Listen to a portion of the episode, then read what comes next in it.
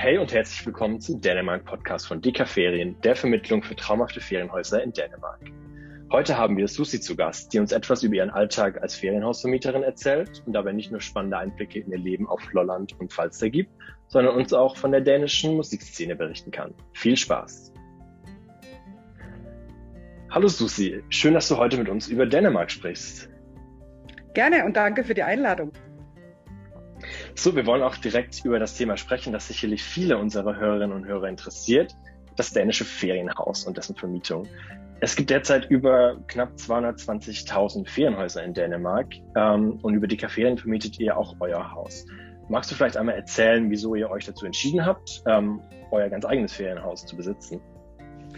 Ja, das war ein bisschen, wir haben früher in der Nykøbing Falster gewohnt. Das ist kein großes Städtchen, aber trotzdem Stadt mit vielen Autos und viele Geschäfte und alles Mögliche. Und wir wollten einfach ein bisschen mehr Natur für uns in unserer Freizeit. Und dann haben wir gesucht in der Gegend, weil wir haben einfach also Lolland und Falster sind wunderschöne Gegenden. Und da haben wir auf Lolland in Kamnitz unser Haus gefunden und haben das gekauft in 2019 und instand gesetzt. Und so das war einfach, wir wollten ein bisschen mehr Natur haben in unserer Freizeit. Lustig ist, dass wir mittlerweile sehr in der Nähe vom Sommerhaus gezogen sind, weil wir einfach, das hat uns einfach hier unten besser gefallen als da, wo wir vorher gewohnt haben. So jetzt wohnen wir circa 20 Minuten von unserem Ferienhaus weg. Okay, das heißt, ihr vermietet das mehr oder benutzt ihr das tatsächlich auch eher selbst mehr? Nein, also wir vermieten das über den Sommer, über den Hochsaison, und wenn das Haus nicht vermietet ist, dann benutzen wir es auch gerne selbst. Okay, und es gibt wahrscheinlich auch sehr viel Freiheiten, einfach so das eigene Ferienhaus zu haben, oder? Ja, doch. Also man kann dann sagen, jetzt packen wir mal einfach eine Tasche und dann fahren wir da runter. Und obwohl wir hier jetzt nicht so weit weg wohnen, dann ändert sich die Natur ändert sich komplett, wenn man da hinfährt. Da ist es sandiger Boden, das ist ja am Wasser. Und das ist wirklich das Gefühl, dass man trotzdem ganz woanders ist. Und das benutzen wir gerne. Und ist es manchmal auch vielleicht schwierig, das zu planen? Also wenn das zum Beispiel mal vermietet ist, aber gleichzeitig ihr auch Lust habt, in das Haus zu gehen, wie macht ihr das so im Alltag? Also jetzt ist es natürlich jetzt durch den Sommer vermietet, und das wissen wir ja vorher, das ist ja nicht spontan oder so. Eine Woche in August haben wir das selbst. Und ab Oktober haben wir momentan keine Buchungen drin. Und dann fahren wir eine Woche runter und machen es uns gemütlich. Und dann zwischendurch mal ein Wochenende. Also wenn es nicht vermietet ist, dann können wir ja ganz spontan das Haus benutzen. Aber im Sommer, jetzt in diesem Sommer, ist es komplett vermietet. Und das finde ich auch schön. Jetzt haben wir sind dieses Jahr umgezogen und haben einen riesen Hof mit einem riesen Garten und haben auch einiges hier zu tun. Also von daher ist das ganz okay. Und trotzdem ist das Sommerhaus für uns so eine Ruheort, ne? Wo wir hinfahren und einfach die Schultern senken lassen können. Ja, wenn ihr das Haus schon seit 2019 habt, dann habt ihr ja eigentlich auch schon ein bisschen Erfahrung gesammelt, weil so als Urlauber hat man ja mit einem dänischen Ferienhaus eher mit den schönen Dingen zu tun. Was sind jetzt für euch als Besitzer so besonders wichtige Aufgaben und die ja mit dem Besitz eines solchen Ferienhauses einhergehen? Also ich würde sagen, wenn man ein Ferienhaus vermietet, man hat schon, wie ich finde, eine große Verantwortung seinen Gästen gegenüber. Die verbringen vielleicht die schönste Woche oder zwei im Jahr in einem Ferienhaus, und das ist für mich, ja, das verpflichtet. Und natürlich, wir sind so glücklich, dass wir dort selbst putzen können. Also wir sind in der glücklichen Lage. Das heißt, wir halten unser Sommerhaus komplett selbst. Wir putzen zwischen die Buchungen. Wir machen, das ist ein ganz großer Garten mit 3000 Quadratmeter, den halten wir auch selbst. Und das ist ein bisschen Luxus, weil wenn man ein Haus irgendwo weit weg hat, dann muss man das anderer Leute überlassen, und das kann auch wunderbar klappen. Ich bin einfach froh, dass ich das selbst mit bin, um das alles zu erledigen. Und das muss natürlich ordentlich sein für jede neue Gast, der kommt. Und das Haus muss sauber sein. Da steht immer ein Willkommensgruß und eine Flasche Wein und eine persönliche Karte. Und das sind so Sachen, das liebe ich einfach, das Verwöhnen. Ja, also das heißt, durch die Nähe, die hast du ja schon beschrieben, dass ihr sehr nahe an eurem Haus wohnt, könnt ihr auch ganz anders vielleicht auch mit den Gästen dann interagieren? Also habt ihr da auch vielleicht mehr Kontakt als jetzt viele andere in anderen Häusern? Nein, das glaube ich nicht. Also die Gäste haben unsere Nummer. Wir hatten jetzt die Gäste, die hier sind, diese Woche haben angerufen, weil sie konnten so mit dem Fernseher nicht klar. Und dann kann man natürlich schnell vor Ort da helfen und zeigen, wie man das so macht. Aber ansonsten haben ja die Gäste sind im Haus und wir sind hier und sie können sich gerne jederzeit bei uns melden, falls es etwas gibt oder sie Fragen haben. Aber ansonsten sehen wir unsere Gäste nicht. Mhm, okay. Habt ihr auch dänische Gäste oder sind das rein Deutsche? Rein Deutsche, und das wollte ich von Anfang an. Deswegen kam für mich auch keine der großen dänischen Büros in Frage. Ich wollte nur deutsche Gäste. Das ist einfach meine Erfahrung, nicht persönliche Erfahrung mit Sommerhäusern, aber ja, ich kenne deutsche Gäste einfach ganz ordentlich und die passen auch die Sachen auf und hinterlassen Sachen ordentlich. Und das war bis jetzt, ich bin bis jetzt kein einziges Mal getäuscht worden und ich möchte das so halten. Und deswegen vermiete ich auch über DK Ferien, weil ich möchte diese Art von Gäste haben. Mhm, ich weiß nicht, ob man das so verstehen kann, aber ja, ich möchte keine anderen Gäste als meine deutschen Gäste. Und das war von Anfang an einfach klar. Ne? Ja, ja. Okay. Und auch wenn wir uns jetzt zum Beispiel die Aufgaben anschauen, ich meine, ihr als Besitzer müsst natürlich auch so die Instandsetzung, Instandhaltung darauf besonders achten. Ist das vielleicht auch vergleichbar mit einer normalen Immobilie, die man selbst besitzt, oder gibt es da vielleicht auch noch Besonderheiten jetzt von einem Ferienhaus? Ach, das glaube ich. Also man hat natürlich die Verantwortung für die normale Instandhaltung, das ist klar. Aber wir versuchen auch, wie gesagt, die Sauberkeit und die Ordnung. Und wir haben jetzt gerade so eine E-Ladebox für Auto installiert. Wir haben einen großen Gasgrill. Also das ist eher das, dass wir immer wieder versuchen, das Haus zu verbessern für die Gäste. Aber so im Standhalten selbst, das unser ist ein Holzhaus in Rohholz und das wird jetzt zweimal im Jahr mit Öl behandelt. Und solche Sachen sind natürlich da und die machen wir vor der Saison und nach dem Saison. Und ansonsten gibt es die ganz normale Instandhaltung. Und nein, ich würde nicht sagen, so wie bei einem normalen Haus, weil, wie gesagt, das ist ein Sommerhaus, das ist ein Holzhaus. Und es ist ja auch nicht so groß, 72 Quadratmeter, also das ist überschaubar. Ja, ja, schön. Und du hast es ja schon so ein bisschen angedeutet, ihr hattet auch noch keine schlechten Erfahrungen, also das war bisher durchweg positiv. Ja, absolut, absolut. Also ich sehe andere Sachen anderswo und wie gesagt, das kam für mich nicht in Frage, an alle möglichen zu vermieten. Ich war da ganz klar, dass ich ein deutsches Büro möchte und ich bin wirklich nicht getäuscht worden. Wir haben die tollsten Gäste, wirklich. Ja, das freut uns natürlich zu hören. Ja, nein, aber das ist wirklich so und ich sage das auch jedem, der fragt, weil ich finde, da muss man auch ehrlich sein und loben, wo es passt. Ne? Und da kann ich das nur so sagen. Mhm. Wenn wir uns ja auch gerade so den Ferienhausmarkt in Dänemark allgemein anschauen, gibt es da irgendwelche dänischen Besonderheiten in Bezug auf die Ferien- und Sommerhäuser, zum Beispiel im Zugang zu Häusern, weil, soweit ich da informiert bin, es ist ja relativ stark reglementiert für Ausländer oder eben Nicht-Dänen an Häuser zu kommen. Gibt es da noch irgendwelche spannenden Dinge zu berichten? Spannende Dinge weiß ich nicht. Wir haben ja damals in die Warschauer Verträge sogar eintragen lassen, dass die dänische Küste darf nicht, abgekauft werden von Nicht-Dänen. Mhm, weil wir hätten dann wäre alles weg. Und da gibt es gar keine Frage für mich. Ich finde, das ist so in Ordnung, weil das wären finanzstarke Leute von überall, wahrscheinlich primär Deutsche, hätten da gekauft. Und da wäre nichts mehr zurück, weil da könnten die Dänen einfach irgendwann nicht mehr mithalten.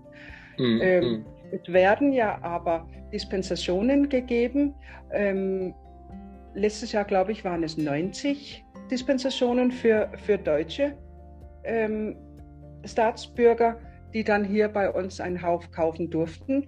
Und da muss man suchen beim Innenministerium und es bedarf, dass man eine besondere Zugehörigkeit zu Dänemark hat. Die Details kann man bestimmt im Netz lesen, aber zum Beispiel dänische Familienmitglieder oder sehr viele Jahre nach Dänemark gekommen, man ist eventuell die Sprache mächtig, also dass man wirklich eine außerordentliche, wie sagt man, Zugehörigkeit zu Dänemark hat. Und für 90 Deutsche letztes Jahr ist das gelungen oder ist das so passiert. Ne? Aber wie gesagt, das ist streng reglementiert und ja, da muss ich sagen, als Dänin, dass ich finde das in Ordnung, weil ansonsten wäre die Westküste nicht mehr in dänischer Hand. Zumindest die Westküste. Das ist wahrscheinlich die populärste Strecke. Ja. Ja, das leuchtet auf jeden Fall ein. Ja. Genau, dein Sommerhaus, also wir bewegen uns ein bisschen von eurem Haus weg in die Region und gerade auch für die vielen Urlauberinnen und Urlauber, die die Insel Lolland entdecken wollen, ist das vielleicht auch besonders spannend, weil für viele Dänemark-Urlauber ist so die Zeit in einem Ferienhaus vor allem von Erholung geprägt, nämlich in Natur, durch Radfahren, aber auch eben durch kulturelle Erlebnisse. Und jetzt besonders für deine Region gesprochen, in der du ja eben auch selbst lebst, wie du erzählt hast. Was macht die Region für dich besonders lebenswert? Also eigentlich muss ich sagen, ich glaube, der Hauptwort für Lolland ist die Ruhe und die Natur. Lolland hat die Südküste Dänemarks. Und ich weiß nicht, ob man so drüber nachdenkt, aber wir haben ja die ganz populären Orte an der Westküste und also ganz oben im Norden und auch Richtung Osten. Aber die Südküste Dänemarks liegt auf Lolland. Das heißt, man kann am Strand sitzen und mit der Sonne den ganzen Tag ins Gesicht haben. Das gibt es sonst nirgends auf Dänemark, außer natürlich auf die Inseln, wo man eine Südseite finden kann. Aber ansonsten hier zu nennen, Ausflugsziele und Attraktionen, also ganz groß haben wir hier Knutenborg Safari Park. Ich weiß nicht, ist dir das ein Begriff? Hast du davon gehört? Genau, ja? Schon gelesen davon, ja. Genau. Und da wohnen ja jetzt die 4 Zirkuselefanten, was die dänische Regierung für 11 Millionen Kronen freigekauft haben. Die wohnen auf 150.000 Quadratmeter Savanne mit anderer Tiere. Also das ist eine ganz große Attraktion und ganz toll für Kinder, also den ganzen Tag mit wilden Tieren und man kann da mit dem Auto reinfahren. Also ich glaube, das ist ganz bekannt. Dann haben wir, wenn ich von der Umgebung rede, dann nehme ich Lolland und Falster, die 2 Inseln, weil das ist alles hier innerhalb von kurzer Abstand zu fahren. Aber ansonsten würde ich sagen, hier unten auf Lolland auch das originale Lollandia. Ich weiß, dass ein neues gebaut wurde in Jütland, das soll wohl nicht so sehr hübsch sein, aber das Originale liegt hier unten, 10 Minuten von unserem Sommerhaus, schön integriert im Strand, also man sieht die knapp von der Fähre, aber sehr schön. Dann haben wir natürlich das Fehmarn-Belt-Projekt hier bei uns, auch mit Aussichtsturm und Erklärungen, ganz viele kleine Restaurants, also alles mit Bio, also und Konzepte, die eigentlich so heißen wie von Erde zu Tisch, wenn das ein Begriff ist. Und das Mittelalterzentrum in Nykøbing Falster, ganz toll für Kinder. Freilandmuseum in Maribo, die Brauerei Krenkerup soll ich von einem deutschen Freund empfehlen.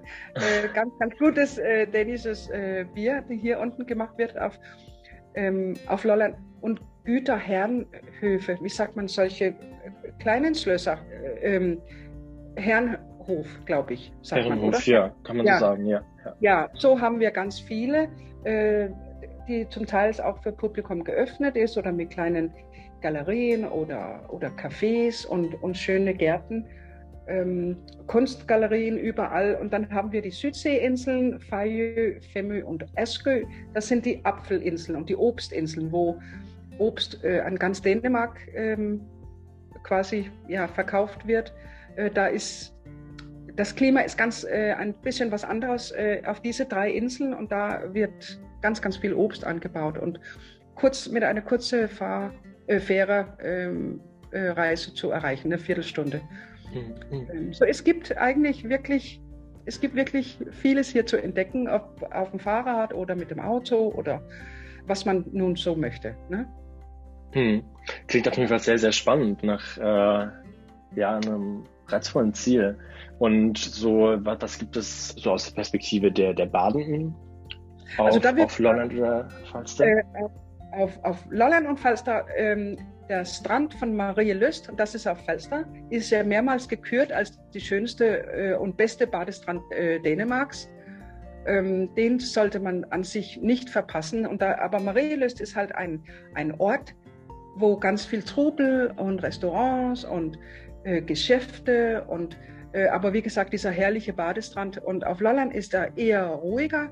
Der Badestrand ist nicht ganz so breit, aber trotzdem Sandstrand und auch mit kleinen Restaurants und Lädchen entlang. Marielyst ist Trubel, aber ja, ein fantastischer Badestrand, ja, muss man sagen. Ne?